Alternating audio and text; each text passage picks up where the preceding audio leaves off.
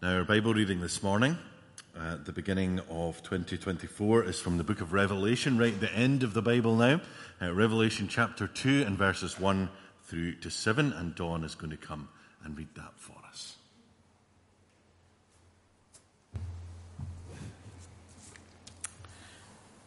The message to the church in Ephesus. Write this letter to the angel of the church in Ephesus. This is the message from the one who holds the seven stars in his right hand, the one who walks among the seven gold lampstands. I know all the things you do. I have seen your hard work and your patient endurance. I know you don't tolerate evil people. You have examined the claims of those who say they are apostles but are not. You have discovered they are liars. You have patiently suffered for me without quitting.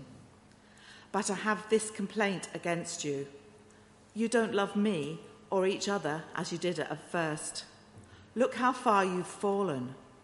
Turn back to me and do the works you did at first.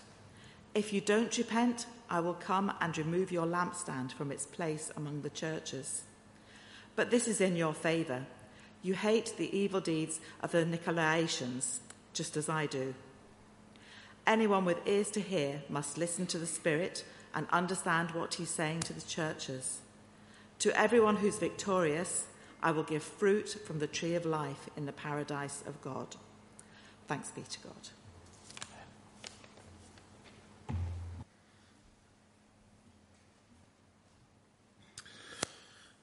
Now, as I'm sure we've realized, this is the first Sunday of 2024. Can you believe it? And it's the first of a new year, and it's good for us to perhaps reflect on the year that has gone and to think about the year that is to come. Now, of course, this time of year is a time when people tend to think about their goals, their dreams, and what they want to do uh, in the coming year. And people tend to make resolutions, don't they? That can be doing new things, it can be losing weight, it can be improving their fitness, it can be going on holiday. Indeed, yesterday, the 6th of January, was known as Sunshine Saturday. Did you know that? Because it's the day when people tend to book their holidays uh, abroad. And maybe that was you yesterday. Maybe you just were scrolling on the internet and you thought, I just fancy somewhere sunny and somewhere warm because it's cold at the moment. And so that's what you did. Now, there's nothing wrong, is there, with making resolutions, with doing new things and trying to make improvements in our life. But it's also good, isn't it, for us to think about our spiritual life and about how our relationship with God is. And maybe at the beginning of a new year, that's a great time to think, well, how is my relationship with God? Is it where it should be? Or has it slipped a wee bit? Now, it's been our pattern over most of the last few years on the first Sunday of the new year to at least think a little bit about our faith individually and corporately and to remind ourselves of what is most important in our faith. Now, each Sunday before the service on the rolling PowerPoint, you see this slide. Now, I know because some of you come in and these things end up becoming wallpaper, don't they? But this is our vision statement and our aim as a church. It is knowing Jesus and making Jesus known. Now, that is at the very center of what we're trying to do as a church here in West Kilbride. You see, when we come to faith in Jesus for our salvation, that isn't the end of the story, is it? Sometimes we think that that is the case, that, you know, you kind of meander along in life, come to faith in Jesus, the end. That's not the end of the story. Most of you here today will recognize that's not the end of the story. In many ways, when you come to faith in Jesus, that's only the beginning of the story. Because we then start on a journey of, of a deepening of our relationship with Jesus. As we spend time in the Word of God, as we spend time in prayer as we spend time with God's people. And so we're called to, to know Jesus better. And as we know Jesus better, as we know Jesus, then we're then called to make Jesus known. Not to keep the news about Jesus to ourselves, but to share that news with others, fulfilling the Great Commission.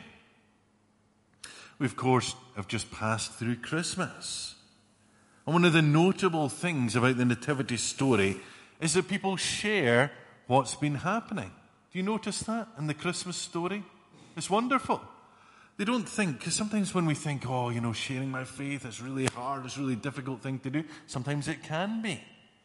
But look at the Christmas story, for example. Because in a very natural way, the people in the Christmas story share what has been happening. Think of the shepherds, for example.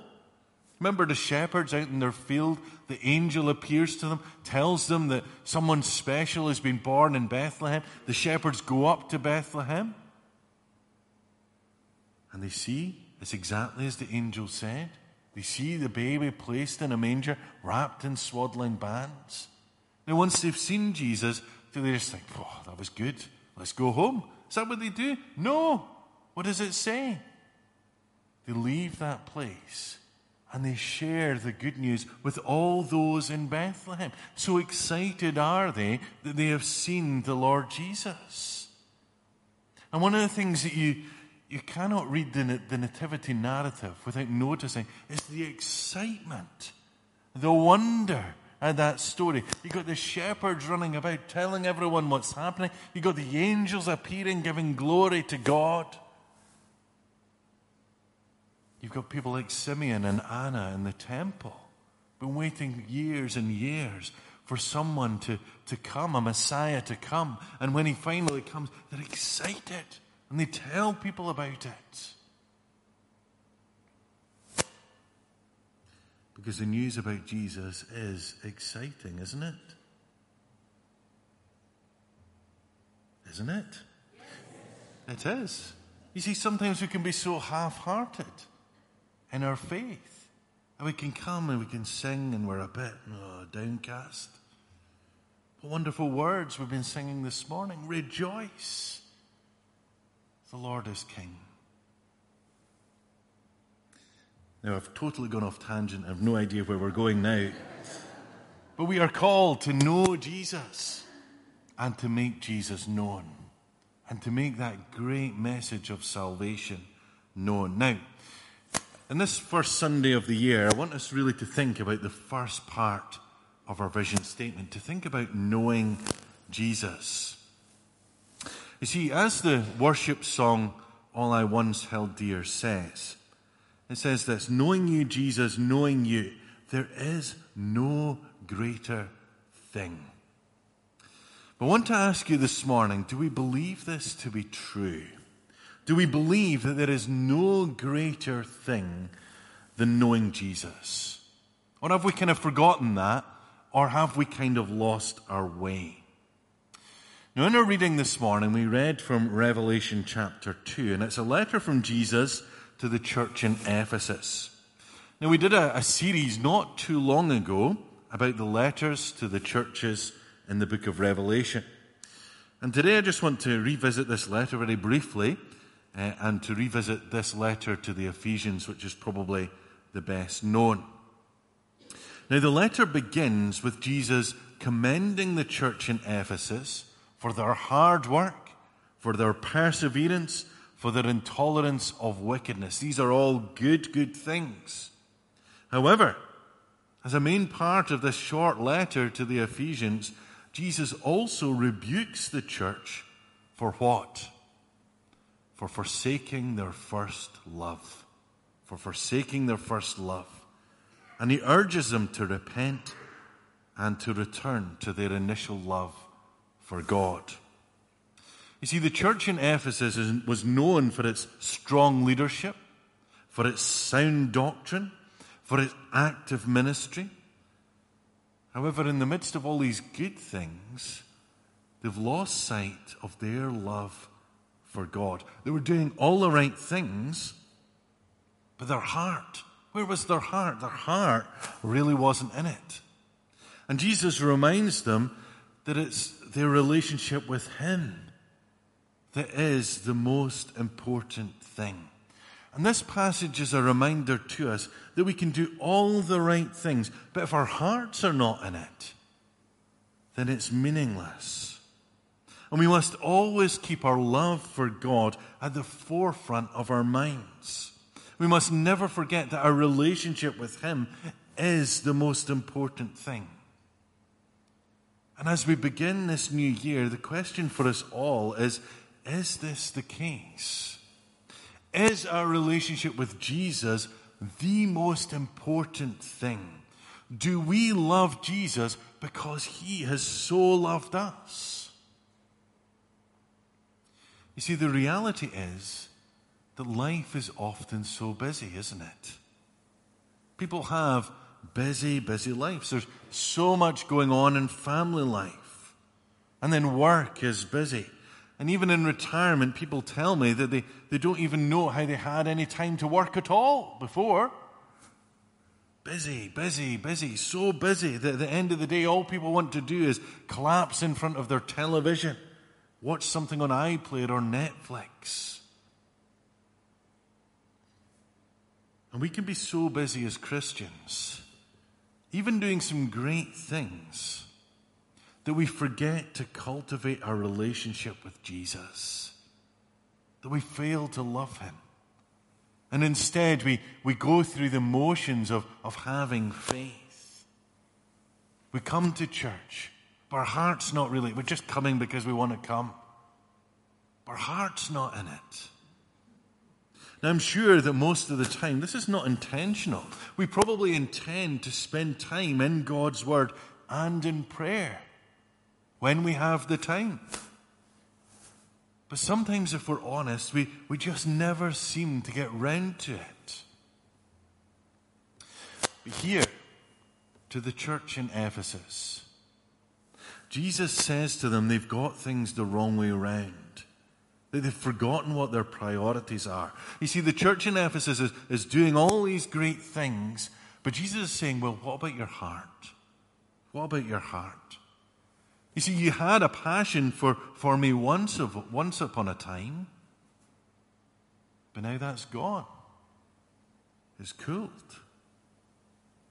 And Jesus says that they need to rediscover that warmth, that love for Him once more. Of course, this passage can apply to us in a couple of ways. Firstly, for us as individuals. The question is quite simple this morning. Do we love the Lord Jesus as we did at first? Do we love the Lord Jesus as we did at first? Now, this is if you are a Christian here this morning. If you're not a Christian here this morning, you need to understand that you need to put your faith and trust in the Lord Jesus to have any understanding as to what I'm on about this morning. And come and speak to me after if that's the case. But if you are a Christian here today, maybe you look back in your life and you know there's been times when, when you were really close to God or God seemed really close to you. Those times when you've been in God's Word and it's been really exciting and it's, it's been alive. It's not just a dead book in front of you. There have been times when you, you spent time in prayer and as if God is there. He's in the room with you. Maybe you remember a time when you first came to faith in the Lord Jesus. And it was exciting and awesome and wonderful. And you just loved Him. And maybe you know this morning, as you come at the beginning of 2024, that maybe your heart's just not quite in that place. And you need to rediscover what your faith is once more. Now, Sometimes the temptation is, well, I just need to work harder. I need to do more in the church family. And it's always good to do these things. But look at the church in Ephesus. They're doing the right things. But Jesus is almost saying to them, look, you're doing the right things. But remember me. Remember why you're doing it. Come back to the heart of worship, which is all about me. Do we love the Lord Jesus as we did at first? You see, we can come up with all the excuses in the world. But experience tells us, if you're a Christian here today, that when we put Jesus first, when we honor him above all others, when we make Jesus the priority, then we know life to the full. Is that not your experience this morning? If you're a Christian here today, when you put Jesus first, you experience life to the full. Now, that is not necessarily an easy, straightforward life. That is not as if God suddenly makes everything smooth in your life. Sometimes it becomes more difficult. But even in the midst of the difficulty, you know that God is there with you, sustaining you, watching over you, guiding you. You see, with all the challenges and busyness of life, it can be tempting to put off cultivating a relationship with Jesus, mistakenly putting other things first. You know, I'll think about Jesus, but I've got my family to deal with just now. I'll think about Jesus, but I'm really busy at work. But if you want to be the best man or woman, husband, wife, mother, father, auntie, uncle that you can be, then it is by putting Jesus first. Now that seems so counterintuitive. To the world looking in, it cannot understand it. Because the world is all about, well, me, me, me, me. Put myself first. Put my desires first. Put what I want to do first. Whereas what does Jesus say? Jesus says, put me first. But the wonderful promise is this, because what does Jesus say in the Gospels? He says, seek the kingdom first and then everything else will follow on. That's a wonderful promise, isn't it? It's counterintuitive, but that's the reality. And so at the beginning of this new year, what better resolution than to say, no matter what, I'm going to put Jesus first.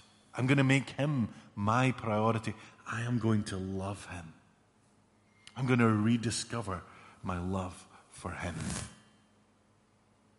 Now, secondly, this morning, we also have to remember that this church in Revelation is not written to an individual, it's written to a church. And at the beginning of a new year, it's important to heed what Jesus says to the church in Ephesus, that we as a church need to heed as well. And we need to make sure that as a church, that love for Jesus is our priority. You see, Jesus also promises the church in Ephesus that if they repent, if they return to their first love, they will be rewarded. He promised them the right to eat from the tree of life, which is in the paradise of God. And this is a reminder to us that if we keep our love for God at the forefront of our minds, we will be rewarded. So I want you to see this morning the Revelation 2, verses 1 to 7, is a reminder to us that our relationship with God is the most important thing. That we must always keep our love for Him at the forefront of our minds. And if we do this as individuals and as a church, we will be rewarded, that everything else will fit into place. And at the end of time, all will be well. So throughout 2024, let's never forget that our relationship with God is the most important thing in our life. He has so loved us. That's why we're going to celebrate communion in just a moment, remembering all that God has done, that He sent His only begotten Son, that whoever believes in Him should not perish but have everlasting life. Therefore, as God has loved us, let us love him. Let's know Jesus and let's let our lives be transformed. Shall we just pray together? Let's pray.